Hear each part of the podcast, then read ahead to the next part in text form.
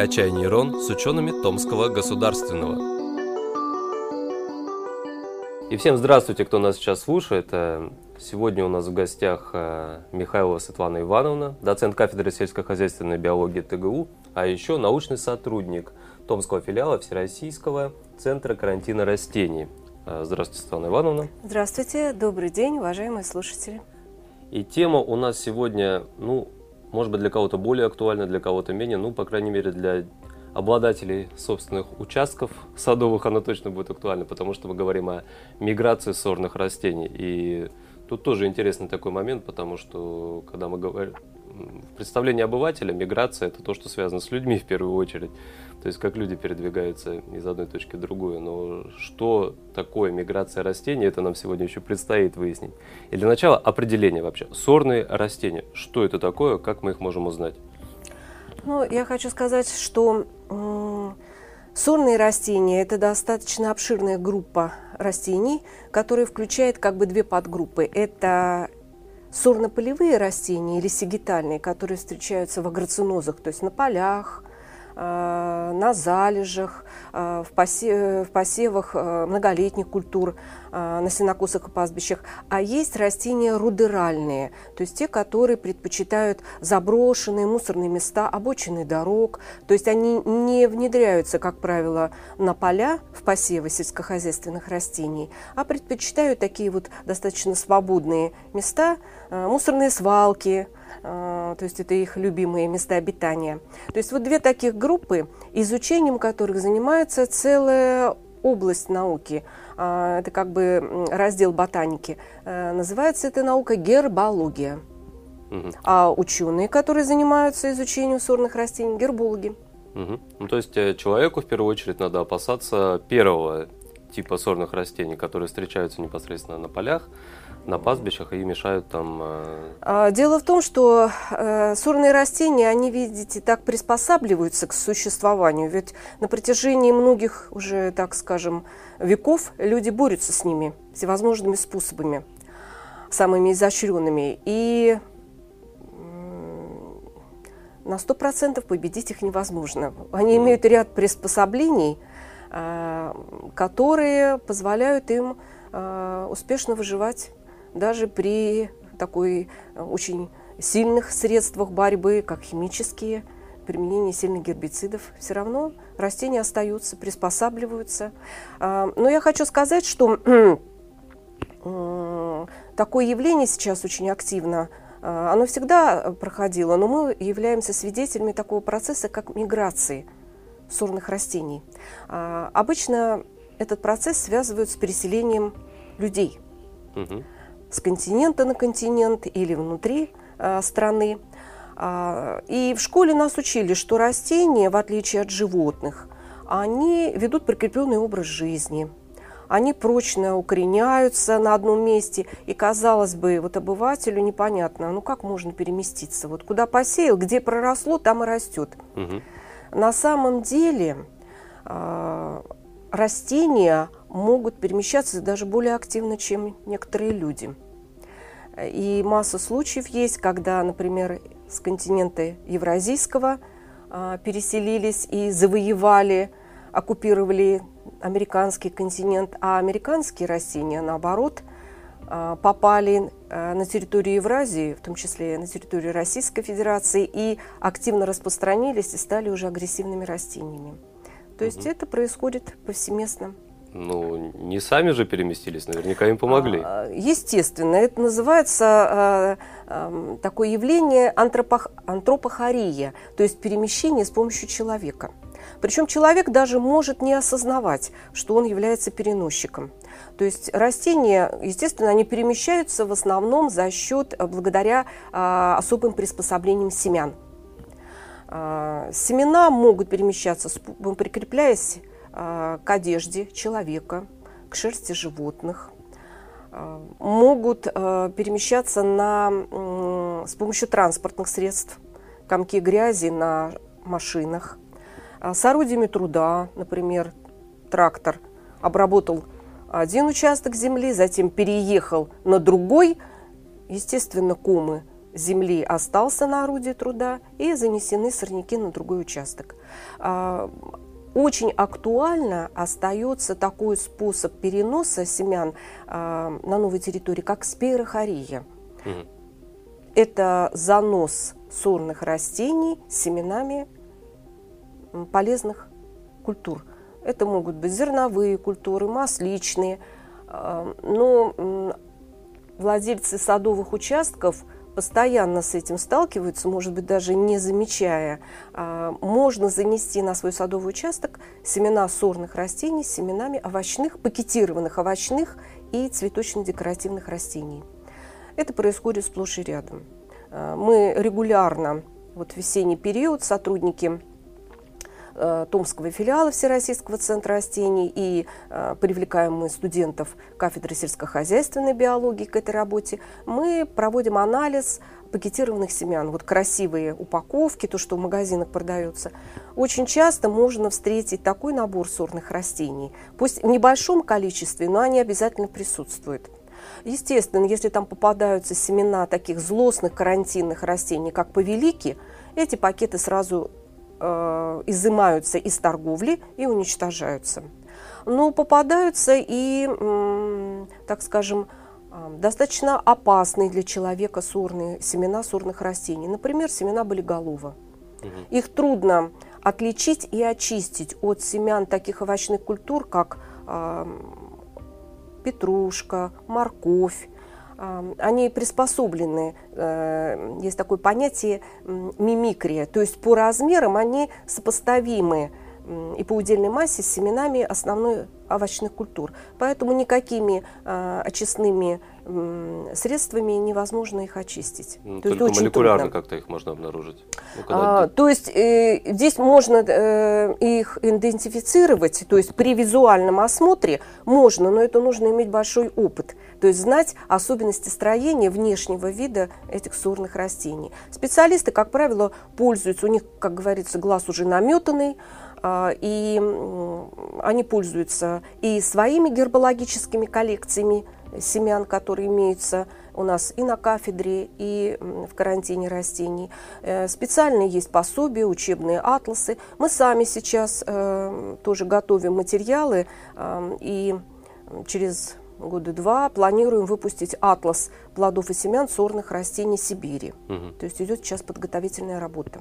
И тогда любой желающий сможет попробовать э, с помощью этого пособия определить э, семена сорных растений. Угу. Ну, полезно будет, наверное, всем обладателям собственных участков.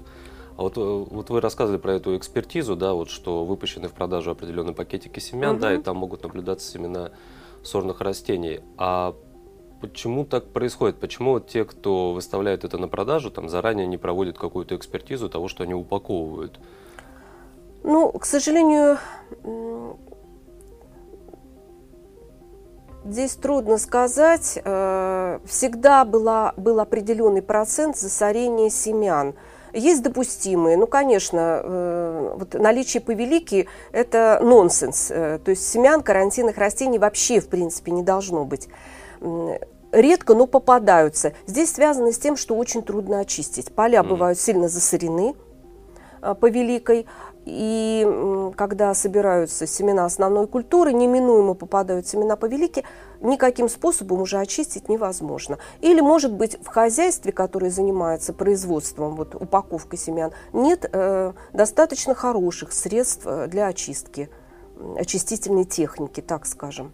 Вот. Ну, а семена таких вот сорных растений, как болиголова, там, ширицы, ну, самых обычных, которые часто попадаются в семенах овощных культур, они не считаются карантинными, и небольшой процент их допустим. Угу. Вот. Но дело в том, что даже если одно семечко, э, одно семя болиголова попадет на ваш участок, и вы его не заметите, оно вырастет среди морковки – или петрушки, вы можете просто спутать, потому что он имеет такой же белый корнеплод, как и петрушка. Угу. Листья очень похожи. Не специалист не сможет отличить по листьям.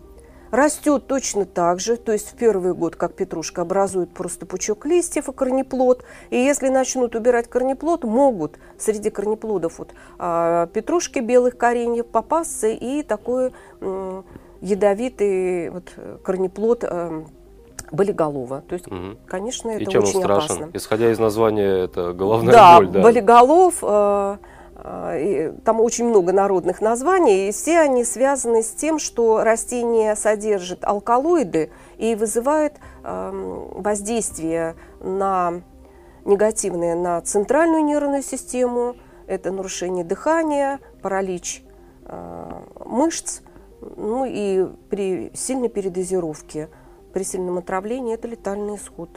Mm с ума сойти. Ну, так... Причем я хочу сказать, что это растение очень активно сейчас распространяется у нас в черте города и в окрестностях города.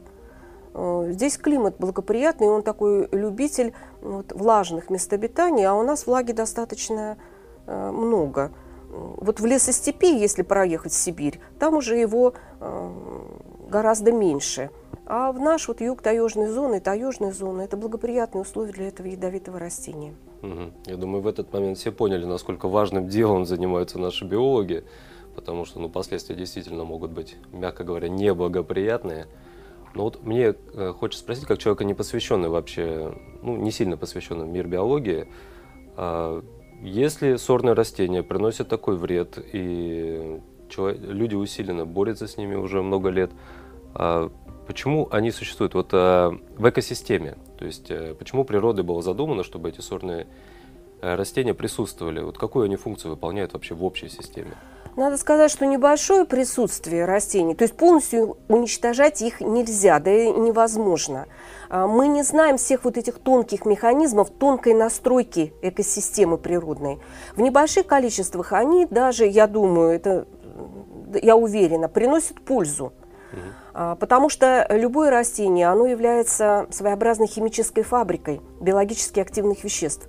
Они выделяют определенные вещества, могут э, даже каким-то образом регулировать, например, численность э, вредных каких-то других организмов и так далее. Другое дело, что при повышении их численности есть такое понятие у агрономов экономический порог вредоносности. Угу.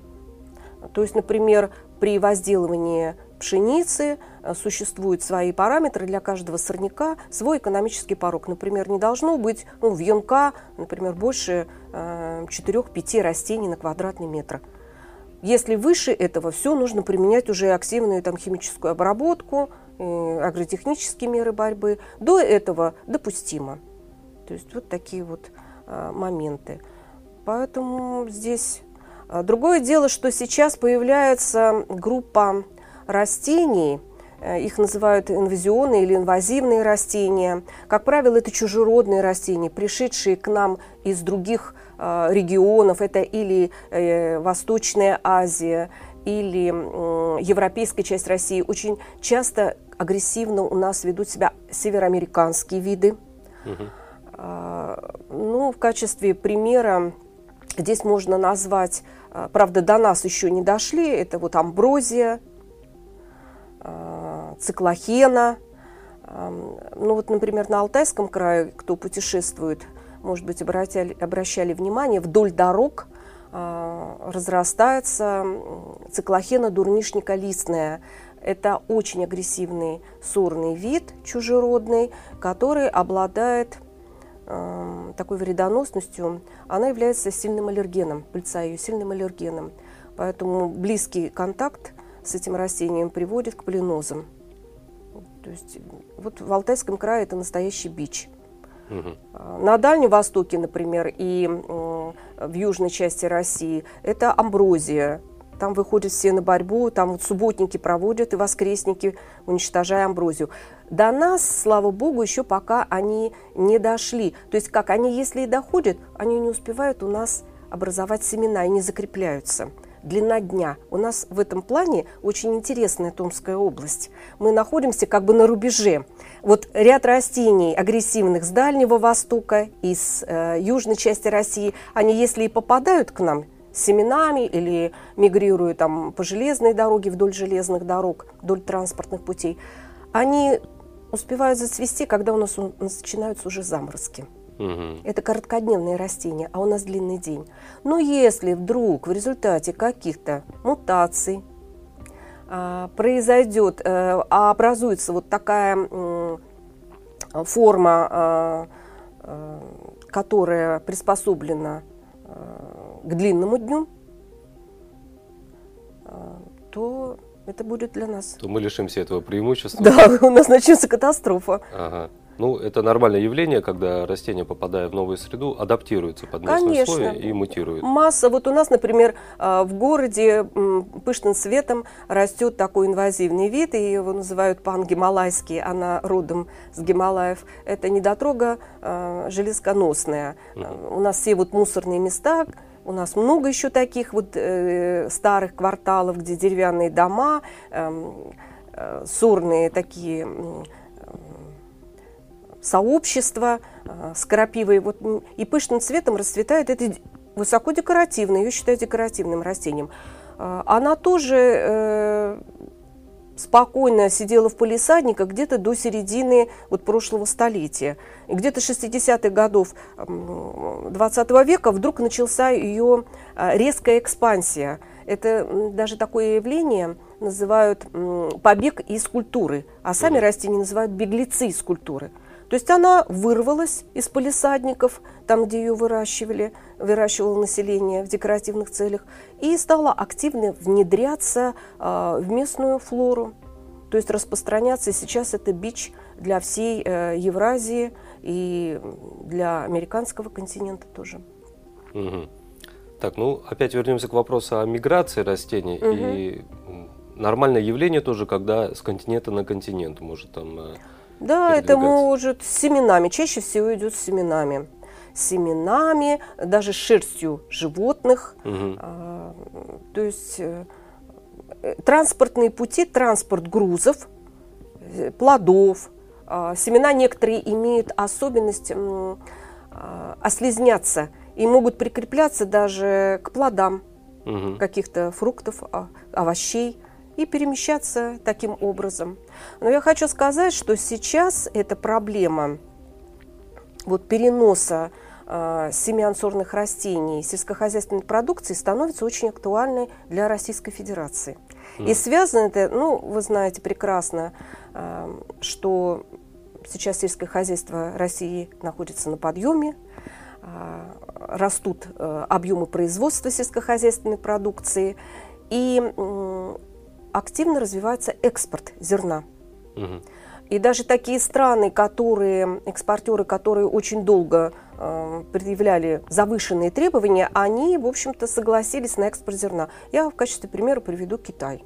Он у нас активно экспортирует, э, причем предпочитают э, органическую зернопродукцию. Вот, надо сказать, что Томская область здесь является э, таким активным поставщиком органического зерна это зерно, выращенное э, в условиях органического земледелия без применения агрохимикатов, минеральных удобрений и средств защиты. И вот такое зерно активно поставляется как в сторону э, Китая, э, Литва закупает, Нидерланды, то есть э, очень многие страны активно закупают наше зерно. Но здесь возникает проблема, потому что у стран-экспортеров, у разных стран, свои фитосанитарные требования. И, например, те сорные растения, которые у нас являются не карантинными, они становятся карантинными, являются карантинными, например, в Китае. Вот. Недопустимо ни в коем случае наличие семян таких сорных растений в зерне. И вот, например, у нас э, вдоль дорог – в Томской области и в соседних Новосибирской области, Красноярском крае активно растет свербига восточная. Обычный сорняк. А, на поля она редко заходит, но по обочинам дорог активно распространяется, по обочинам полей. Образует большое количество семян. Вот наличие этих семян в зерне пшеницы при экспорте э, ее в Китай недопустимо. И это все учитывается при экспорте? Это все учитывается при экспорте. Но, соответственно, вот такие вот требования возросшие, фитосанитарные к зерну, они требуют и хорошей подготовки гербологов. Угу. То есть вот этот перечень карантинных растений, он резко расширился в последние годы.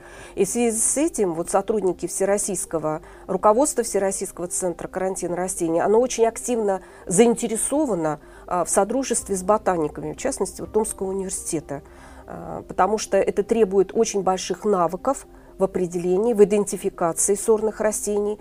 Некоторые сорные растения очень трудно отличить, даже специалисты Эм, не каждый специалист-герболог может провести правильную идентификацию. А от этого зависит, так сказать, результат экспертизы. И в конце, э, конечном счете, экспорт. Будет ли осуществляться экспорт какой-то партии?